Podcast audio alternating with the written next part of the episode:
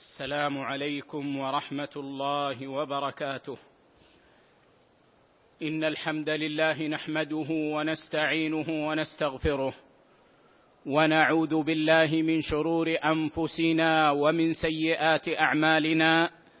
من يهد الله فلا مضل له ومن يضلل فلا هادي له وأشهد أن لا إله إلا الله وحده لا شريك له وأشهد أن محمدا عبده ورسوله. يا أيها الذين آمنوا اتقوا الله حق تقاته ولا تموتن إلا وأنتم مسلمون. يا أيها الناس اتقوا ربكم الذي خلقكم من نفس واحدة وخلق منها زوجها وبث منهما رجالا كثيرا ونساء. واتقوا الله الذي تساءلون به والأرحام إن الله كان عليكم رقيبا. يا أيها الذين آمنوا اتقوا الله وقولوا قولا سديدا. يصلح لكم أعمالكم ويغفر لكم ذنوبكم. ومن يطع الله ورسوله فقد فاز فوزا عظيما. أما بعد فإن خير الحديث كتاب الله. وخير الهدي هدي محمد صلى الله عليه وسلم وشر الأمور محدثاتها وكل محدثة بدعة وكل بدعة ضلالة وكل ضلالة في النار. ثم يا معاشر الفضلاء درسنا في عصر الأحد هو في علم القواعد الفقهية ولا زلنا نشرح كتاب القواعد والأصول الجامعة والفروق والتقاسيم البديعة النافعة للإمام الفقيه المفسر الأصولي الواعظ المتفنن عبد الرحمن بن ناصر بن سعدي السعدي عبد الرحمن بن ناصر بن سعدي السعدي رحمه الله رحمة واسعة وسائر علماء المسلمين. وقد أنعم الله عز وجل علينا فأتممنا شرح القسم الأول من هذا الكتاب وهو المتعلق بالقواعد والأصول الجامعة. ونشرع اليوم إن شاء الله عز وجل في شرح القسم الثاني من هذا الكتاب وهو المتعلق بالفروق والتقاسيم. ونبدأ بالفروق. والفروق يا معاشر الفضلاء جمع فرق. والفرق في لغة العرب هو الفاصل بين شيئين والمميز بين شيئين. الفاصل بين شيئين مثلا نقول فرق الشعر أو الفرقة أي الفاصل بين الشعر. فإذا كان هناك فاصل بين جهتي الرأس من من من الشعر يقال هذا فرق. ونقول الفرق بين الحق والباطل أي الذي يميز الحق عن الباطل أو يميز الحق من الباطل. وأما الفرق الفرق الفقهي فهو المميز بين مسألتين متشابهتين في الصورة مختلفتين في الحكم. المميز بين مسألتين فقهيتين.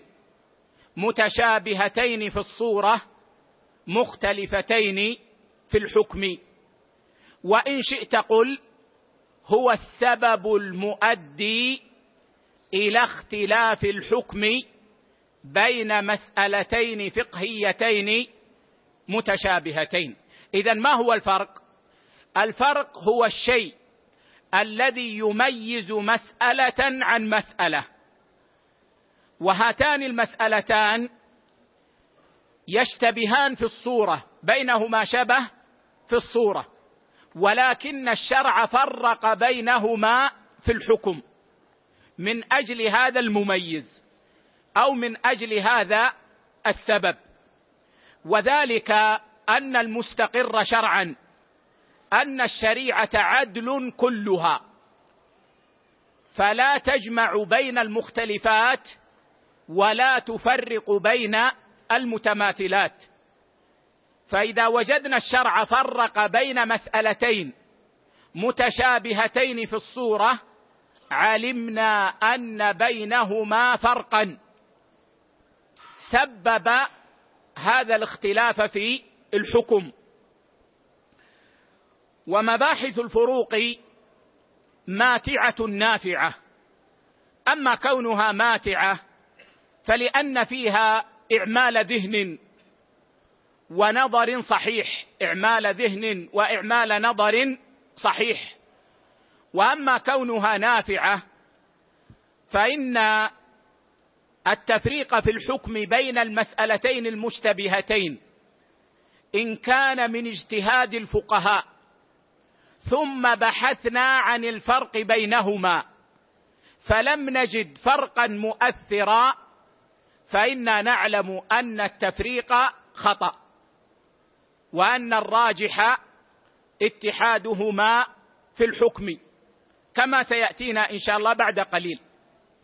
أما إذا كان التفريق بالدليل فإن العالم يبحث عن الفرق. فإن وجد الفرق كانت المسألة معللة عنده. وإن لم يجد الفرق كانت المسألة تعبدية وكان الفرق صحيحا. اذا انتبهوا يا إخوة. هناك فرق بين أن يكون التفريق في الحكم من اجتهاد العلماء وبين أن يكون التفريق في الحكم بالدليل. فإن كان التفريق في الحكم من اجتهاد العلماء فإنا نبحث عن الفرق. فإن وجدنا فرقا صحيحا قلنا هذا التفريق صحيح. وإن لم نجد فرقا صحيحا قلنا هذا التفريق مرجوح. والراجح أن حكمهما واحد. وأضرب لكم مثالا. بعض الفقهاء وسيأتينا بعد قليل إن شاء الله بعض الفقهاء فرقوا بين الفرض والنفل في الكعبة. فقالوا يجوز بل يسن أن يصلي المسلم النفل في الكعبة. ولا يجوز أن يصلي المسلم الفرض في الكعبة. نبحث هنا عن الفرق بين صلاة الفرض وصلاة النافلة في المسألة. فإن وجدنا فرقا صحيحا مؤثرا قلنا نعم هذا صحيح. وإن لم نجد فرقا وهو كذلك كما سأبين لكم بعد قليل فإنا نقول الراجح أنه يجوز الفرض في الكعبة كما تجوز النافلة في الكعبة. أما إذا كان التفريق بالدليل الشرعي الدليل دل على الفرق. مثل الفرق بين بول الغلام والجارية. أنه يرش من بول الغلام ويغسل بول الجارية. هذا جاء بالحديث بالنص فرق بينهما. فهنا نبحث عن الفرق فإن وجدناه قلنا المسألة معللة بكذا. وإن لم نجد فرقا قلنا فرق الشارع بينهما فهذا تعبد. فهذا تعبد. ما نقول هنا لم نجد فرقا فالتفريق غير صحيح. لماذا؟ لأن التفريق ثبت بالدليل. مثال آخر مثلا ثبت بالدليل أن أكل لحم الإبل ينقض الوضوء وأن أكل لحم الغنم لا ينقض الوضوء. ففرق الشارع في نقض الوضوء بين لحم الإبل ولحم الغنم بالدليل. نبحث نحن عن الفرق بينهما. ما الذي يميز لحم الإبل عن لحم الغنم؟ إن وجدنا الفرق قلنا هذا هذه علة التفريق سبب التفريق شرعا. وإن لم نجد الفرق قلنا دل الدليل على التفريق وهذه مسألة تعبدية بالنسبة لنا. لم يظهر لنا السبب لم يظهر لنا الفرق. وسنقرأ إن شاء الله ما يذكره الشيخ ونعلق عليه. وليس المقصود هنا أن نقيم الأدلة على ما يذكر الشيخ لكن المقصود أن نتحدث عن الفروق التي ذكرها الشيخ. نعم. الحمد لله رب العالمين والصلاة والسلام على أشرف الأنبياء والمرسلين نبينا محمد وعلى آله وصحبه أجمعين. أما بعد فاللهم اغفر لنا ولشيخنا والسامعين. آمين. يقول الإمام المتفنن عبد الرحمن بن ناصر السعدي رحمه الله تعالى في كتابه القواعد والأصول الجامعة والفروق والتقاسيم البديعة النافعة. في قسم الفروق أصل هذه المسائل أن تعلم أن الشارع لا يفرق بين المتشابهات من كل وجه بل لا بد فيها من فوارق معنوية. كما قلنا يا إخوة الشريعة عدل كلها كلها عدل حتى في أحكامها. ولذلك يا إخوة لو أن إنسانا وجد فردة من نعاله وجد فردة من نعاله ولم يجد الفردة الأخرى فإنه ينهى عن أن يمشي في نعل واحدة. نقول إما أن تنتعل في الاثنتين وإما أن تنزع النعل من الاثنتين. عدل بين الرجلين حتى في الانتعال. فالشريعة كلها عدل. ومن عدل الشريعة ان نقطع قطعا. أن الشريعة لا تفرق في الأحكام بين المتماثلات. ولا تجمع بين المختلفات. نعم. قال رحمه الله وأوصاف متفاوتة أوجبت الفرق. فإذا وجدت مسألتان قد, فر قد فرق بينهما. فإذا؟ نعم. فإذا؟ فإذا وجد مسألتان قد نعم. فرق بينهما وحكم لكل واحدة بحكم مباين للأخرى. فإن كان ثم فارق صحيح ومعنى موجب للفرق وإلا فاعلم أن الفرق صوري والفروق الصورية ضعيفة جدا. هنا يشير الشيخ إلى فائدة معرفة الفروق.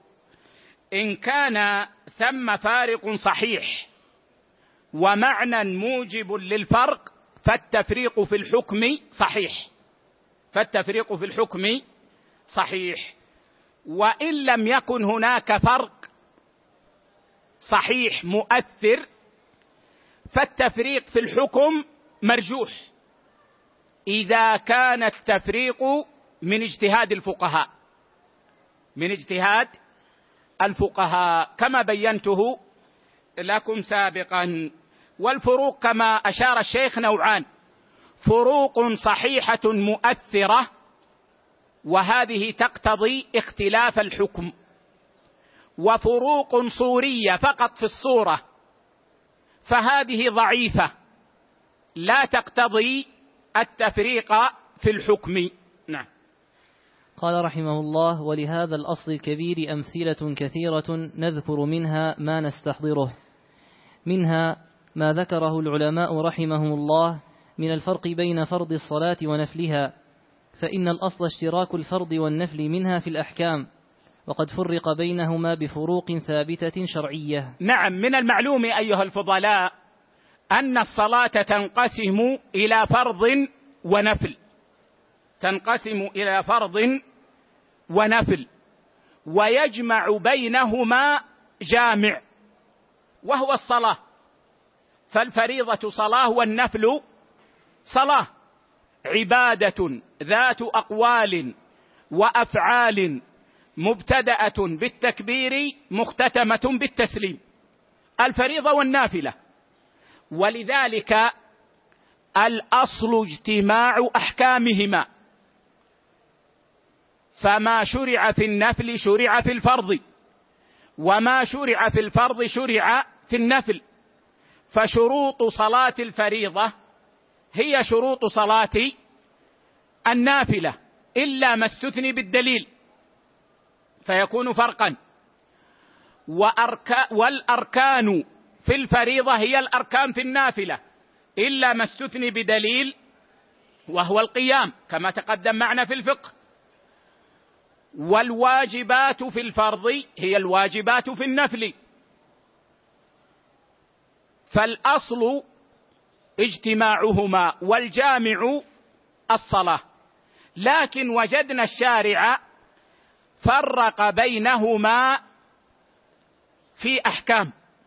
ووجد في مسائل. ووجدنا الفقهاء ذكروا فروقا بينهما في مسائل. فالشيخ يذكر هذه الفروق ويبين هل هي صحيحة أو ليست صحيحة. لا شك أنه إذا كان التفريق بالدليل فالتفريق صحيح. أما إذا كان التفريق بالاجتهاد فقد يكون صحيحا وقد لا يكون صحيحا. وهذه الفروق يعني كثيرة. الشيخ سيذكر بعضها ويترك بعضها فلعلنا نشير أيضا إلى بعضها. نعم. قال رحمه الله وقد فرق بينهما بفروق ثابتة شرعية منها أن النفل يصح من الجالس القادر على القيام بخلاف الفرض وأنه يصح على الراحلة في السفر الطويل والقصير. نعم من الفروق بين الفريضة والنافلة في الصلاة أن الفريضة لا بد فيها من القيام فالقيام مع القدرة ركن فيها. صل قائما. أما النافلة فيصح للإنسان أن يصلي جالسا. ولو من غير عذر. وقد دل الدليل على هذا التفريق. فهذا التفريق صحيح. لكن ما الذي اقتضى هذا الفرق؟ قال العلماء من أجل الترغيب في كثرة النوافل.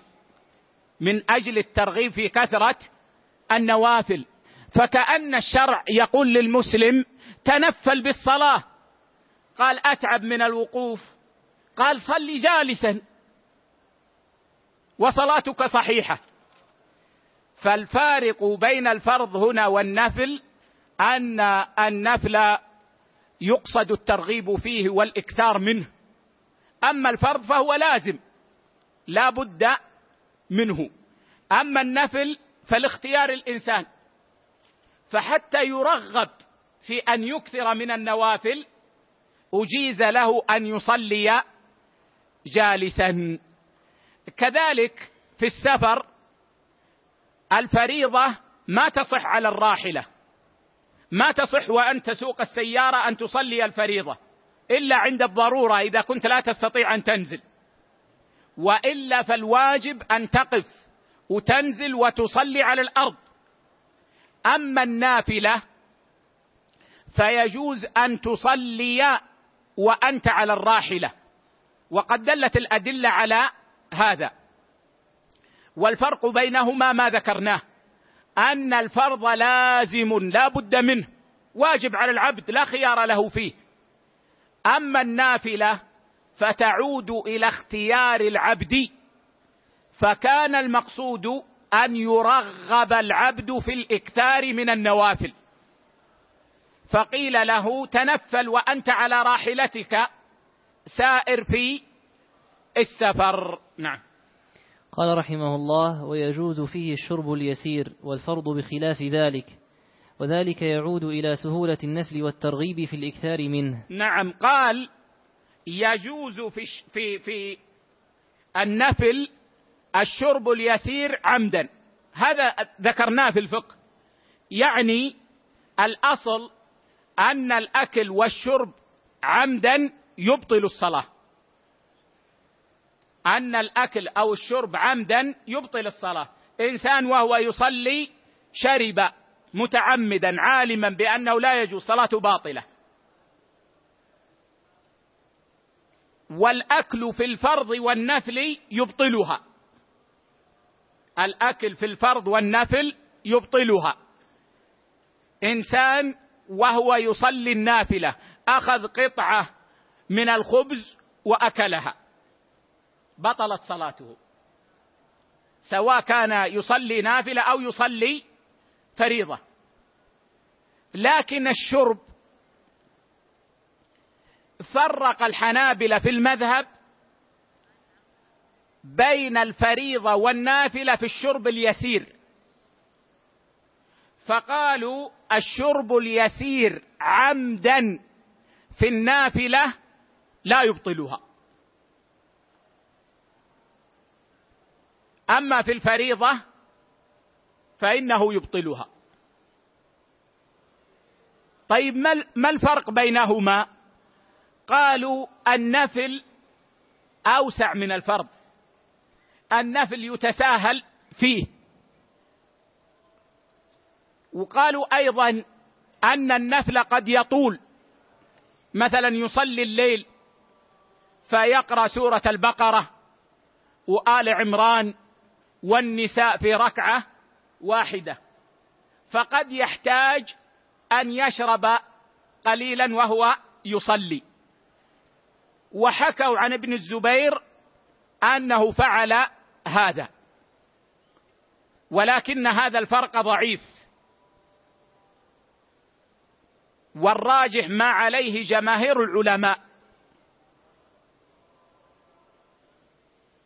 حتى الحنابلة في قول وهو أن الشرب عمدا في النفل يبطلها لأنه ينافيها لأنه ينافيها. فهذا الفرق الذي اجتهد فيه الحنابلة فرق ضعيف.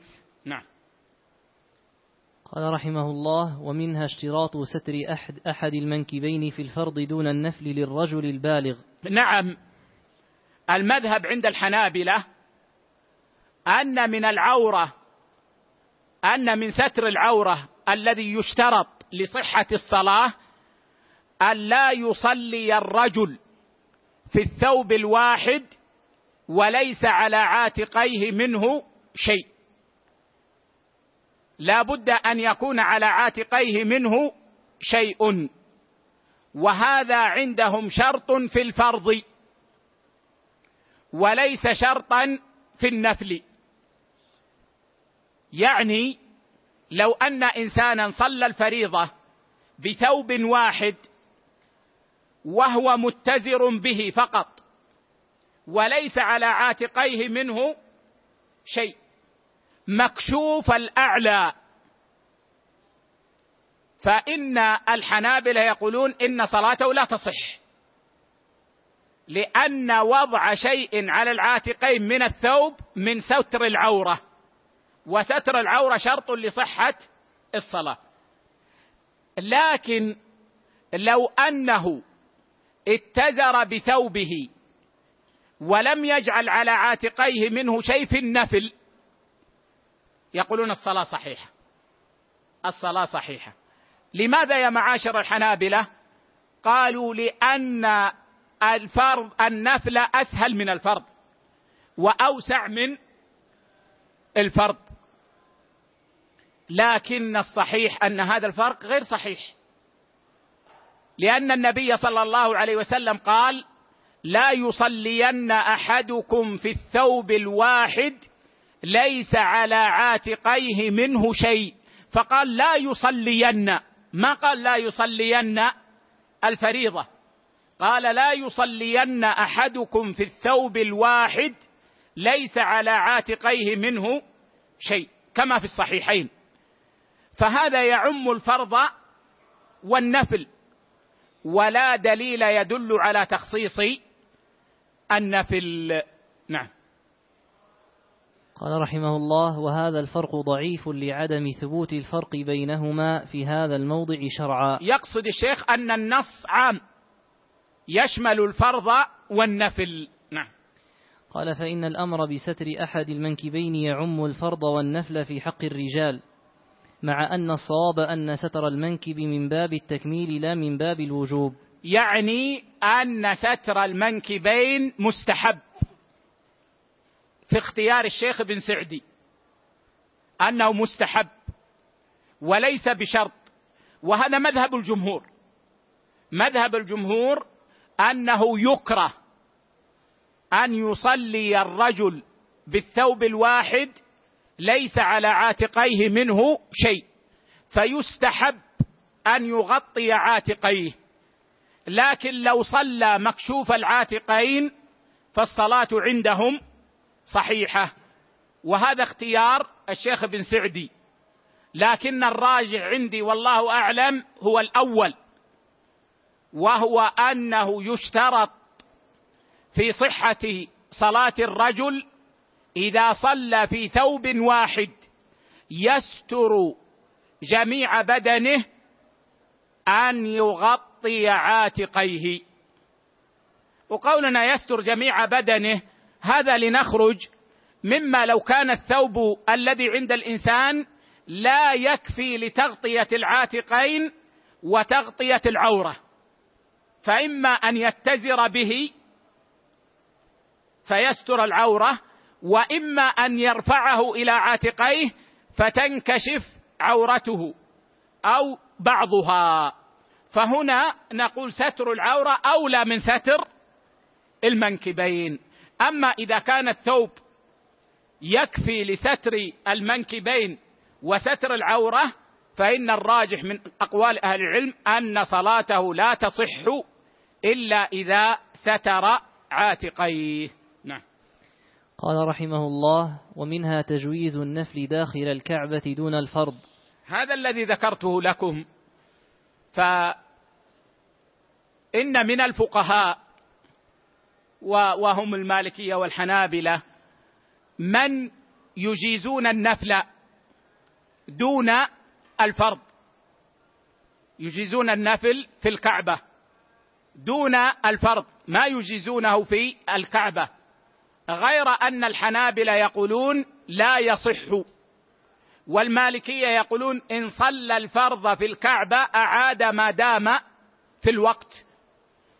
فيفرقون بين النفل والفرض. نعم. قال ولكن فيه نظر فإنما ثبت في النقل ثبت في الفرض. فإن فإنما, فإنما ثبت في النفل ثبت في الفرض. نعم هذا هو الأصل كما قلنا. ما ثبت في النفل ثبت في الفرض. نعم. قال والفرق الذي ذكره الفقهاء وهو أنه في الفرض لا بد أن يستدبر شيئا منها موجود في النفل. نعم. آه الذين يفرقون بين النفل والفرض في الكعبة فرقوا بفارقين أو بفرقين. الفرق الأول قالوا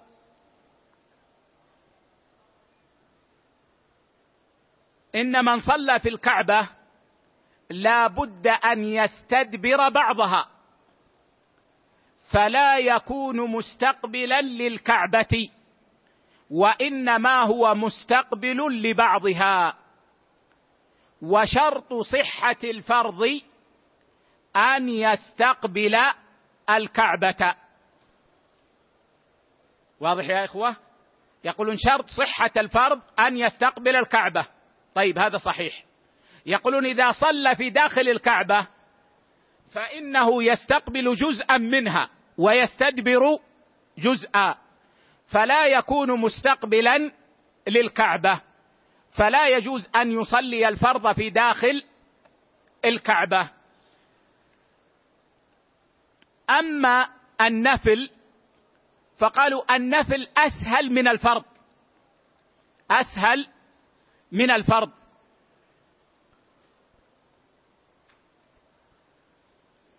ومن ذلك أنه دلت الأدلة على أن الإنسان إذا كان يصلي على الراحله في السفر يجوز أن يتنفل ولو لم يستقبل القبلة. ولو لم يستقبل القبلة. قالوا فدل هذا على الفرق بين الفرض والنفل في استقبال القبلة. وهذا الفرق ضعيف. كيف ضعيف؟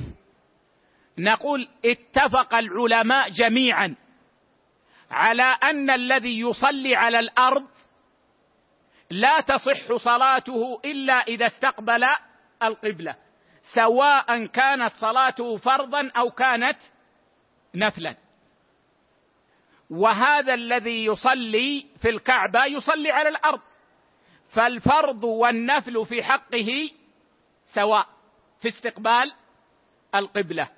فهذا الفرق ضعيف.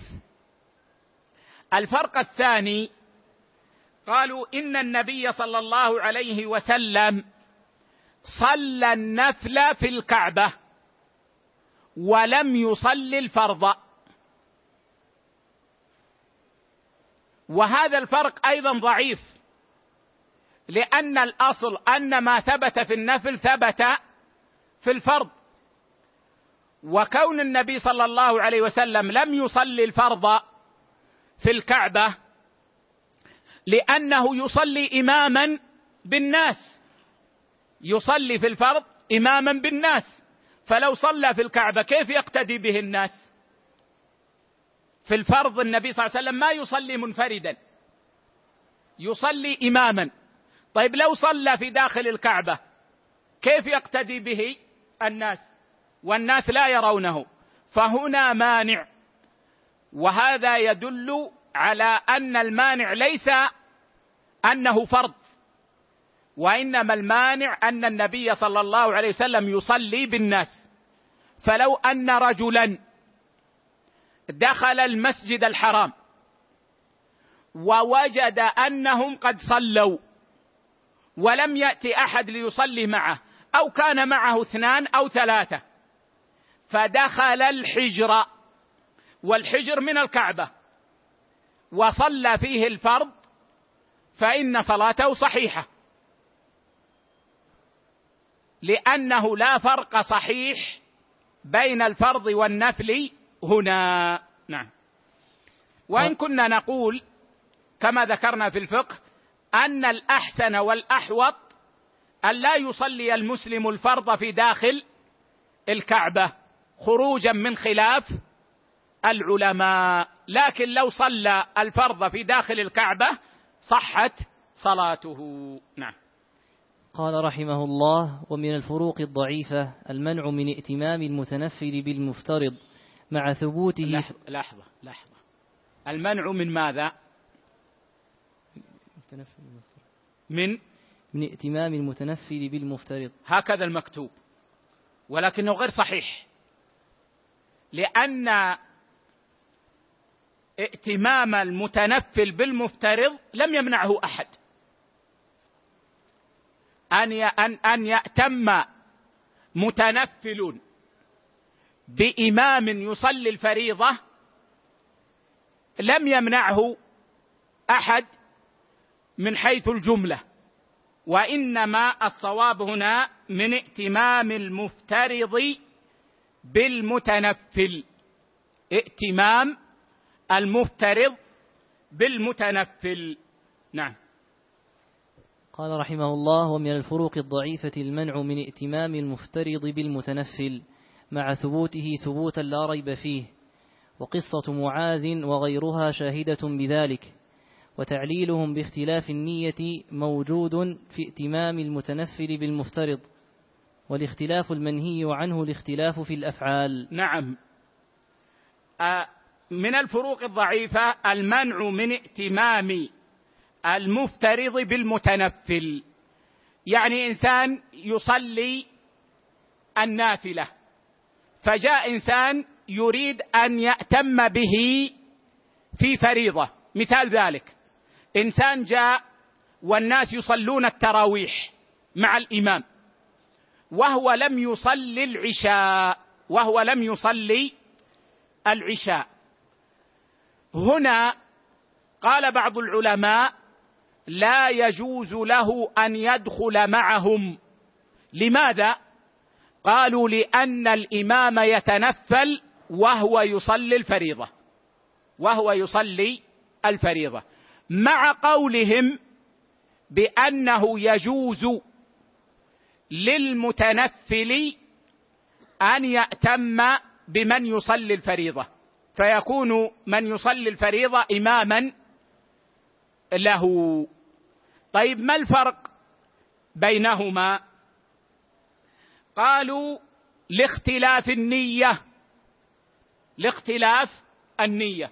قلنا لهم اختلاف النية موجود في ائتمام المتنفل بالمفترض.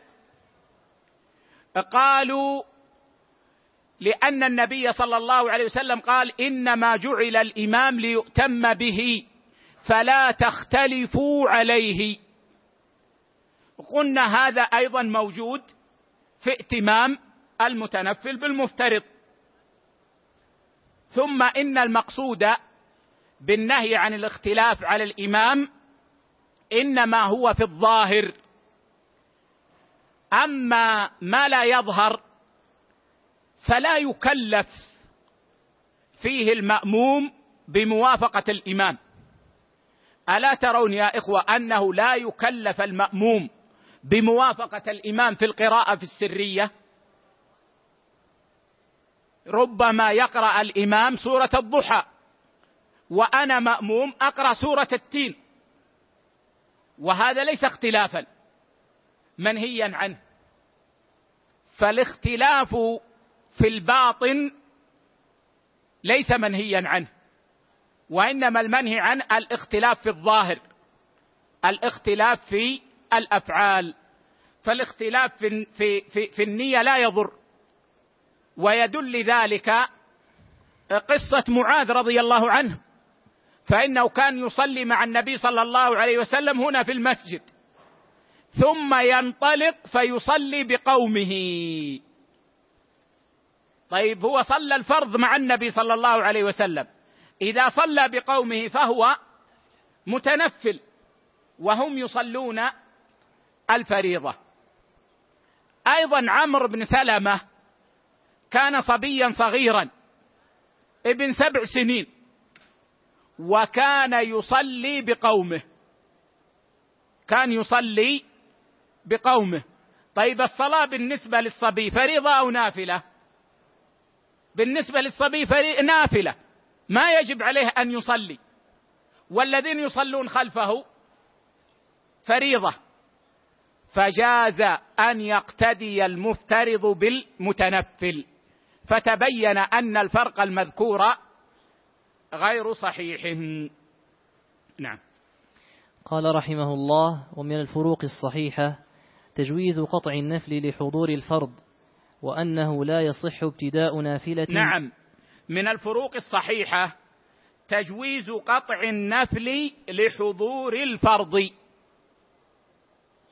فيجوز للإنسان إذا كان يصلي نافلة أن يقطع النافلة ليحضر الفرض. والحقيقة أن الأمر أقوى من الجواز. يجب على من يصلي النافلة أن يقطعها ليدرك الفريضة. لقول النبي صلى الله عليه وسلم إذا أقيمت الصلاة فلا صلاة إلا المكتوبة. فلو كان الإنسان شرع في النافلة وهو في الركعة الأولى أقيمت الصلاة. فإنه يجب عليه أن يقطع الصلاة ليدخل مع الإمام في الفريضة. هذا الراجح من أقوال العلماء. إلا إذا كان لم يبقى ما يسمى صلاة بانفراده. بمعنى إذا كان قد رفع من الركوع من الركعة الثانية.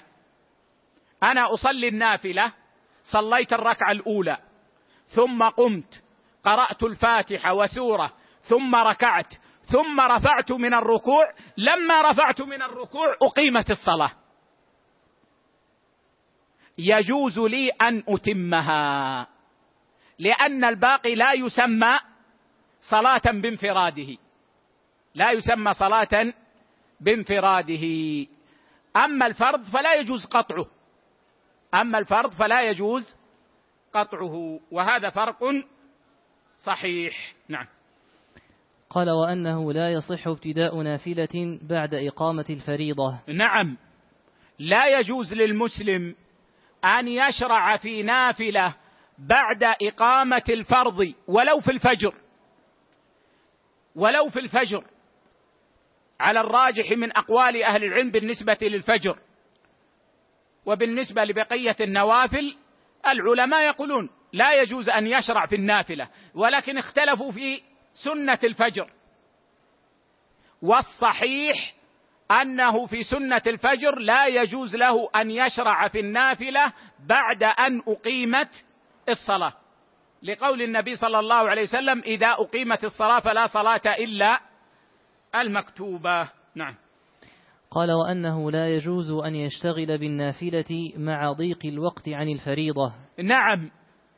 إذا ضاق الوقت والإنسان لم يصلي الفرض وجب عليه أن يصلي الفرض ولم يجز له أن يصلي النفل. لو أن إنسانا نام عن صلاة الفجر مع الجماعة واستيقظ في آخر الوقت إن اشتغل بالنفل خرج الوقت. يجب عليه أن يصلي الفرض. ولا يجوز له أن يشتغل بالنفل. فهذا فرق بين الفرض والنفل.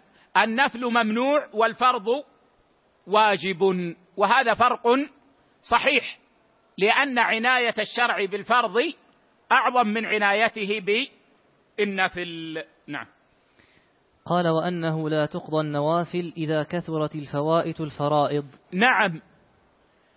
إذا كثرت الفوائت الفرائض فإنه لا تقضى النوافل حتى يتمكن من قضاء الفرائض. ومثال ذلك مثلا المغمى عليه عند الحنابلة يجب عليه أن يقضي الصلاة إذا أفاق.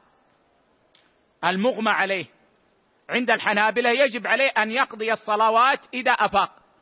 فلو أغمي عليه شهر.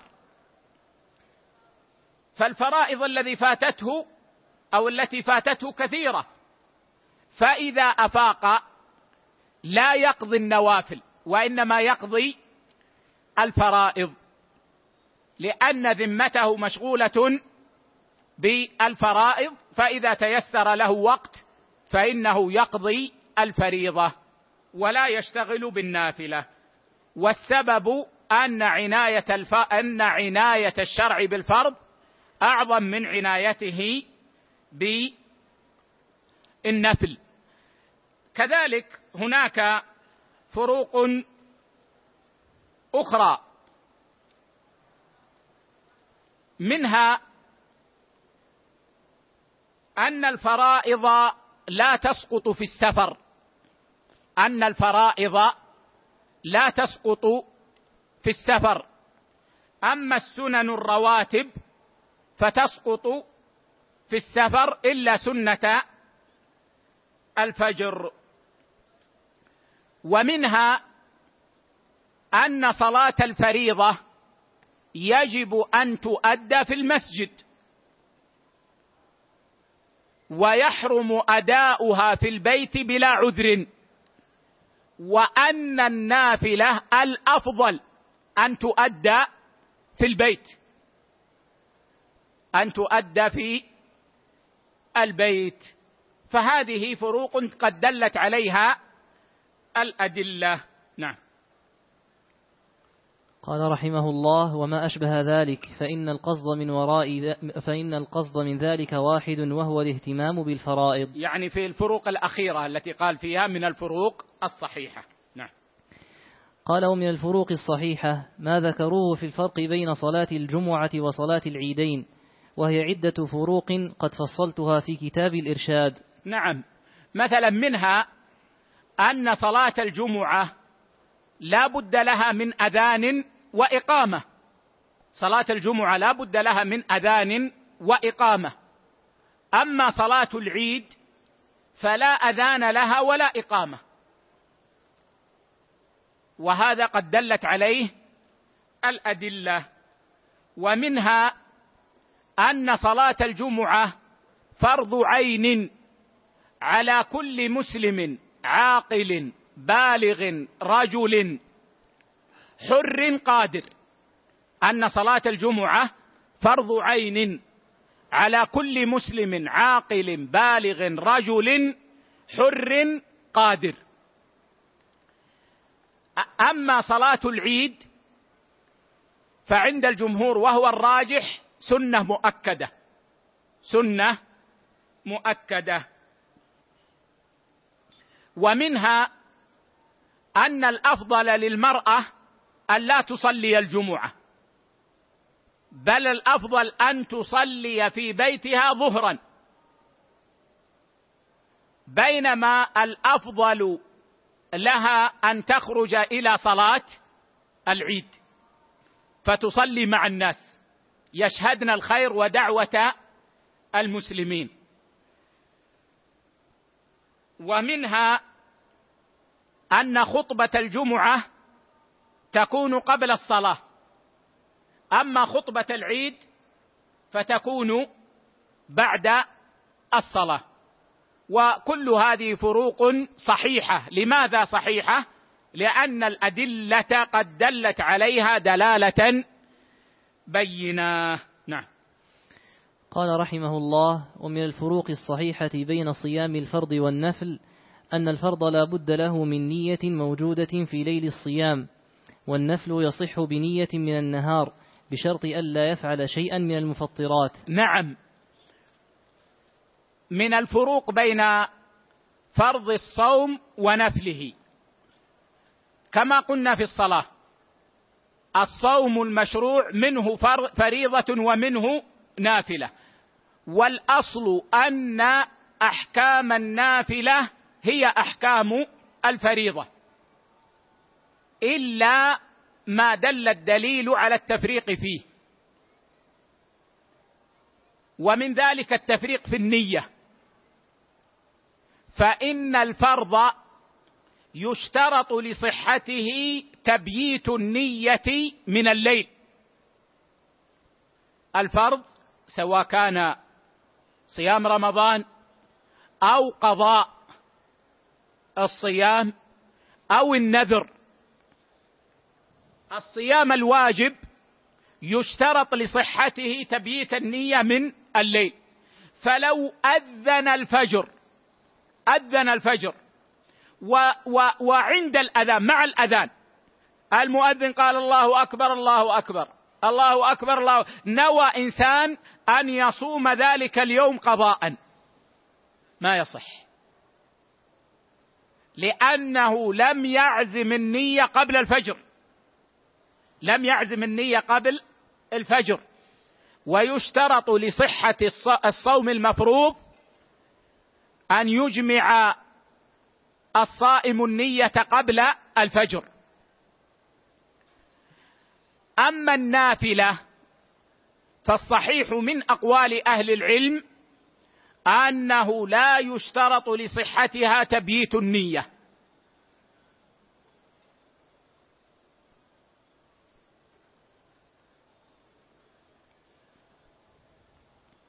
فلو نوى من النهار صح صومه بشرط ألا يسبق نيته بمفطر.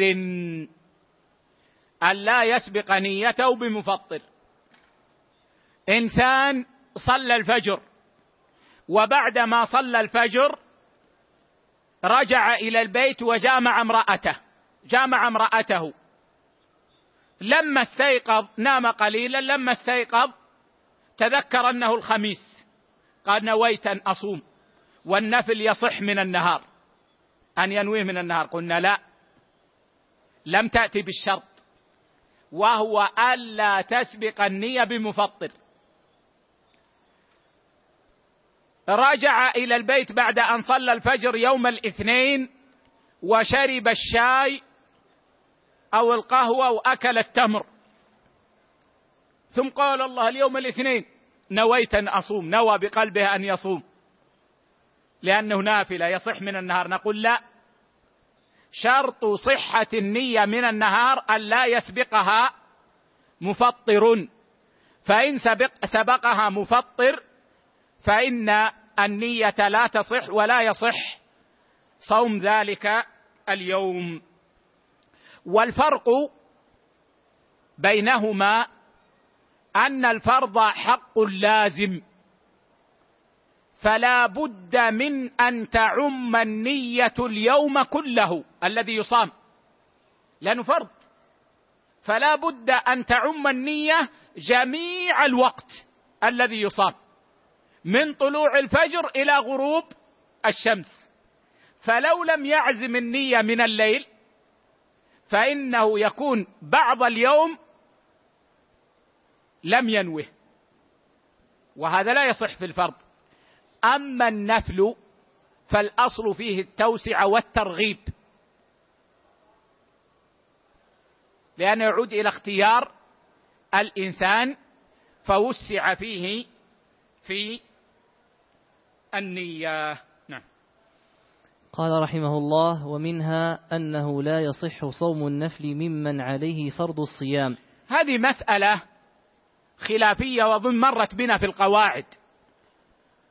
وقلنا إن الراجح من أقوال أهل العلم أنه يجوز لمن عليه القضاء أن يتنفل بالصوم قبل أن يقضي لأن وقت القضاء موسع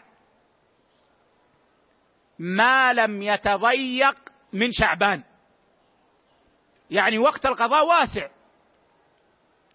إلى أن يبقى من شعبان ما يكفي للقضاء. فهناك يجب. إلا صيام الست من شوال.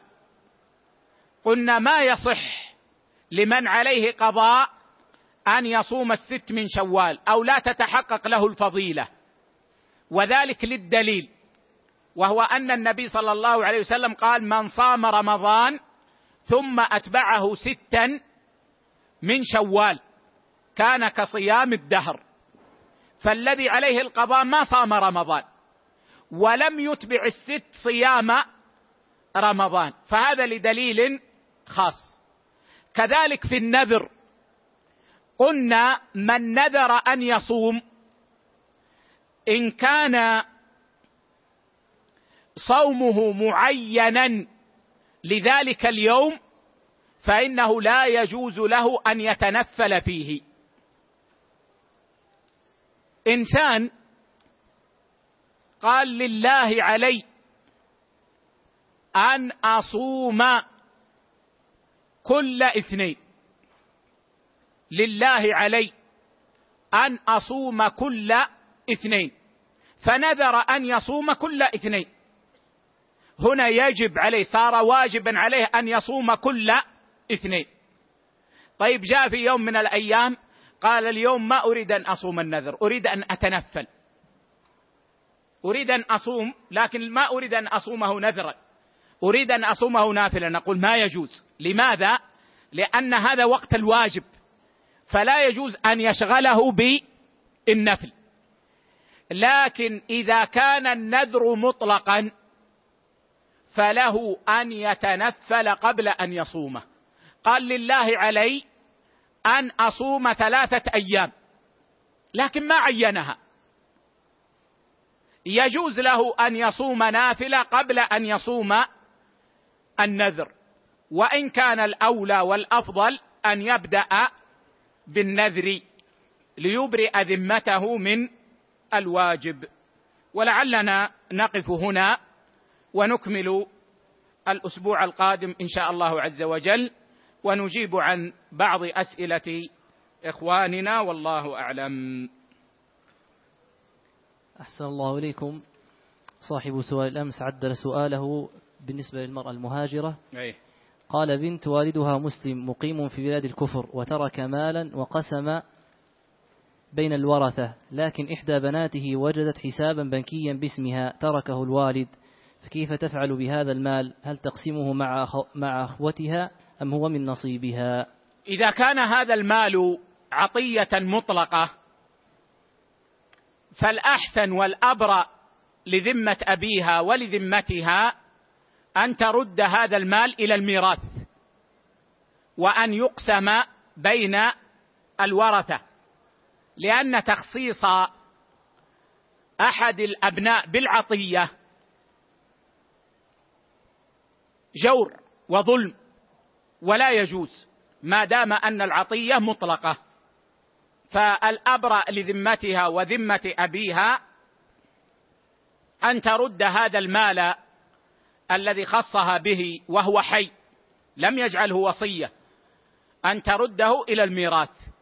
أما لو كان وصية وأوصى لها فإن هذه الوصية باطلة لأنه لا وصية لوارث. نعم. أحسن الله إليكم. هذا سائل يقول يوجد في بلادنا في الوقت الحالي شح في الوظائف والأعمال وأنا أعمل عسكريا ويأمرونني بحلق اللحية وإذا خرجت لا أجد وظيفة وأبي يغضب فما الحكم؟ أما قولك وأبي يغضب فأن يغضب أبوك خير لك من أن يغضب ربك. ما يجوز للإنسان أن يرتكب الحرام من أجل أن يرضي إنسانا مهما كان هذا الإنسان. فإنه لا طاعة لمخلوق في معصية الخالق. وأما قولك وفقك الله إن في الوظائف شحا وإنك إذا خرجت من الوظيفة لا تجد غيرها فهذا سوء ظن بالله. فالله هو الرزاق وقد يبتلي عبده بما شاء ونحن على يقين من قول ربنا سبحانه وتعالى ومن يتق الله يجعل له مخرجا ويرزقه من حيث لا يحتسب. فإن اتقيت الله فكن على يقين أن الله سيرزقك. نعم قد يبتليك زمنا ليمحصك. لكن إن صبرت فأبشر بالفرج وأبشر بسعة الرزق يقينا بوعد ربنا وبما عند ربنا سبحانه وتعالى. والخلاصة أنه إذا كان يطلب منك في العمل ما حرمه الله عز وجل فإنه لا يجوز لك أن تبقى في هذا العمل. ما لم تكن مضطرا يعني مجبرا على البقاء في العمل. فما لم تكن مجبرا على البقاء في العمل فإنه لا يجوز لك أن تبقى فيه.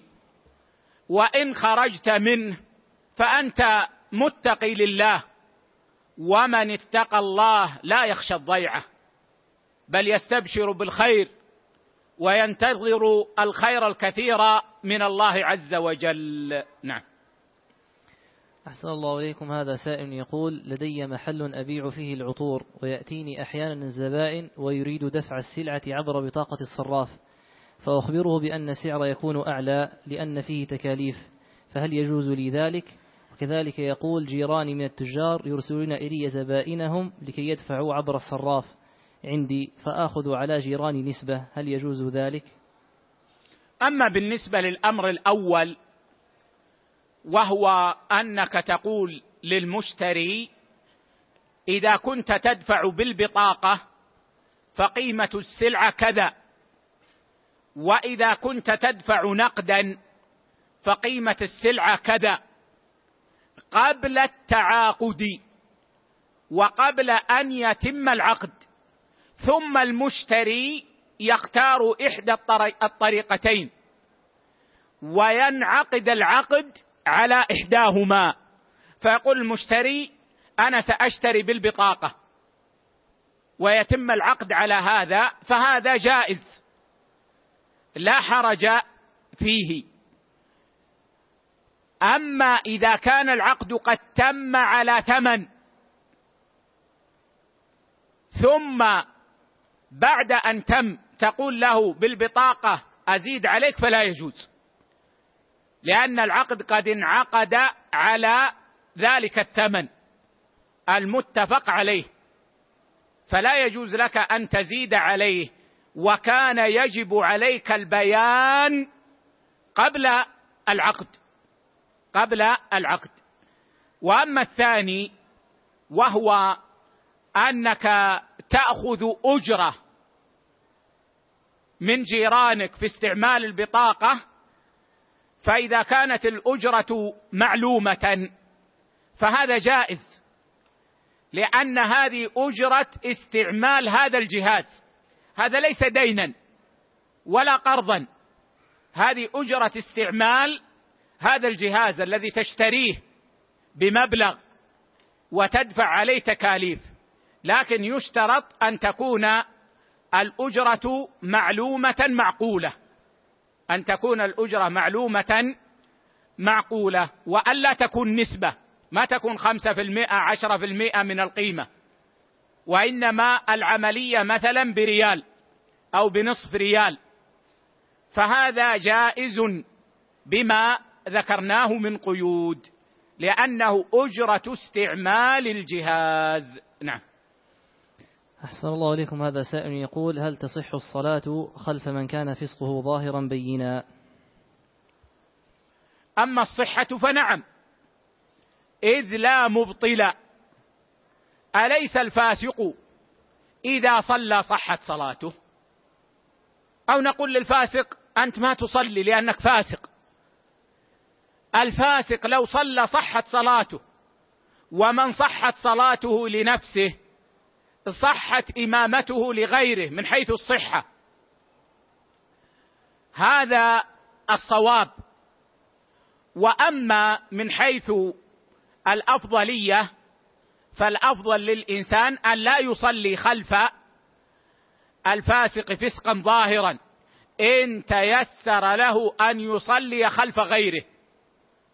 فلو كان عندنا في في الحي مسجدان قريبان. وكان إمام أحدهما فاسقا فسقا ظاهرا. وكان الآخر تظهر عليه العدالة.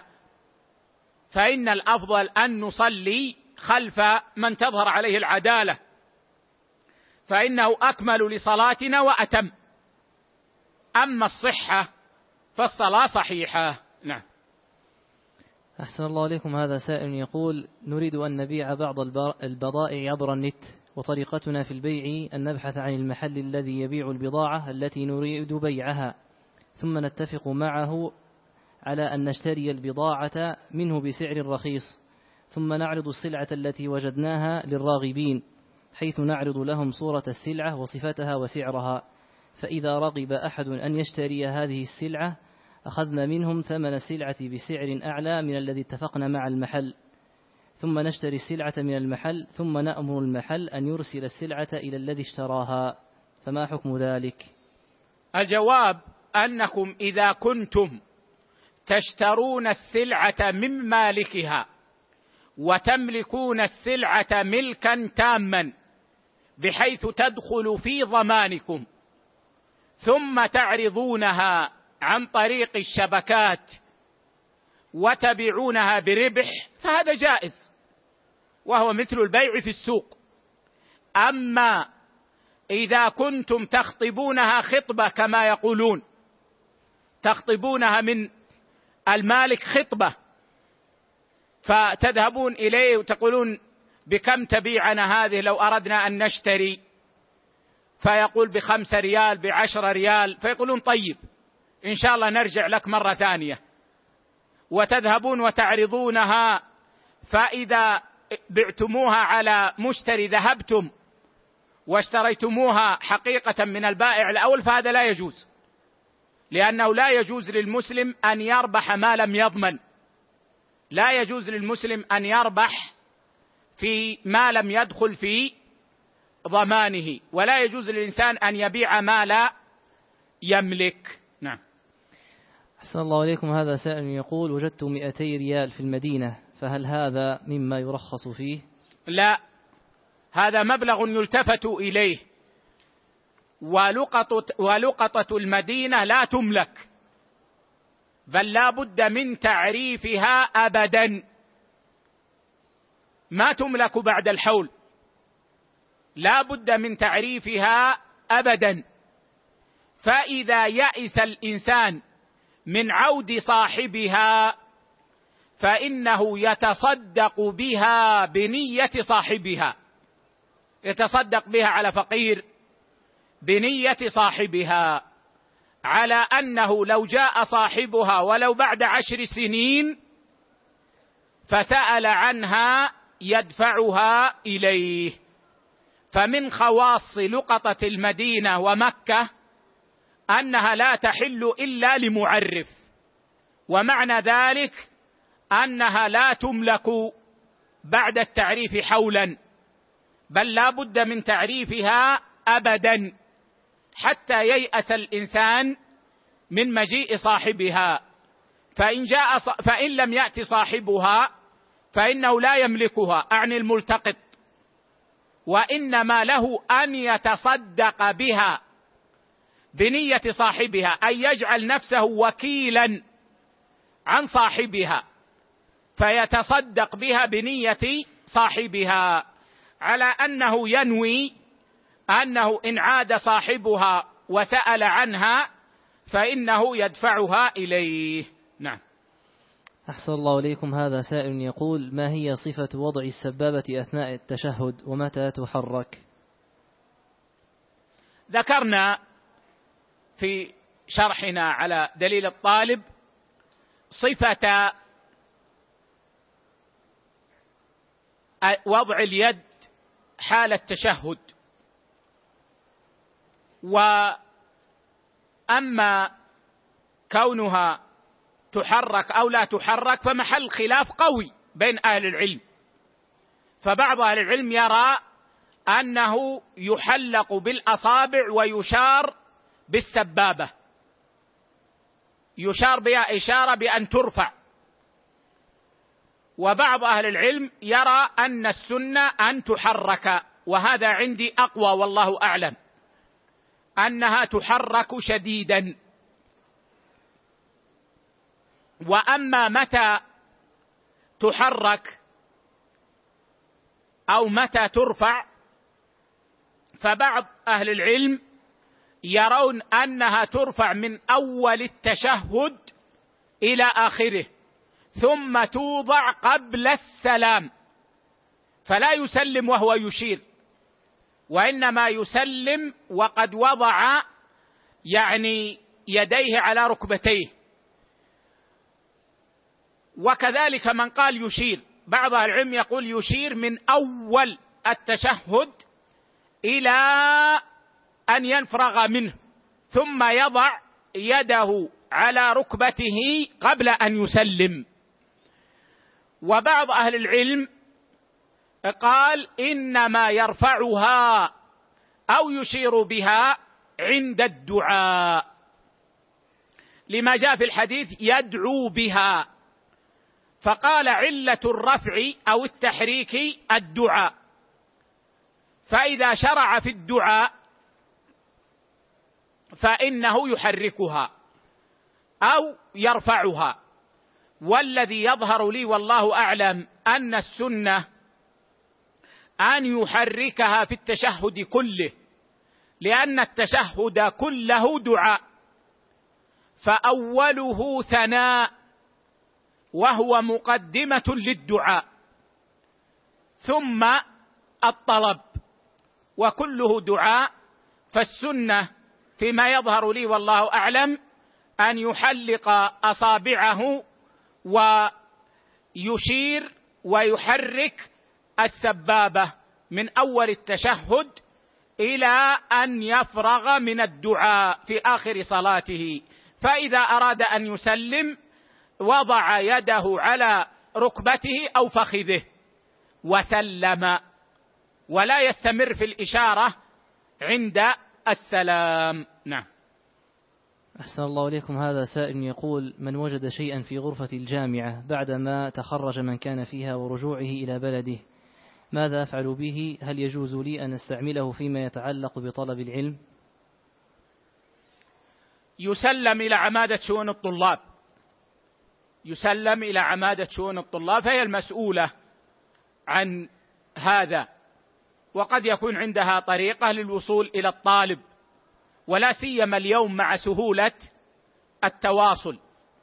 أو يذهب إلى عمادة شؤون الطلاب أو عمادة شؤون الخريجين إن وجدت ويسأل عن رقم الطالب الذي كان يسكن في هذه الغرفة ويتصل به ويقول يا أخي وجدت في السرير عند السرير الذي كنت تسكن فيه في الغرفة رقم كذا كذا.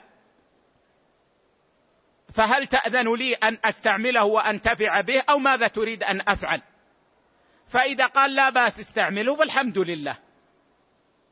وإلا فلا يجوز أن يتصرف فيه بل يرجع فيه إلى الجهة المسؤولة وهي عمادة شؤون الطلاب. أحسن الله إليكم. هذا سائل يقول إذا كان إدراك تكبيرة الإحرام واجبا فكيف يجوز للمتنفل إتمام صلاته بعد رفعه من الركوع؟ لأنه مشغول بمشروع. لأنه مشغول بمشروع. فلا حرج. أما أن يتشاغل باللهو والحديث فهذا لا يجوز. بل يجب أن يدرك أول الصلاة مع الإمام. نعم.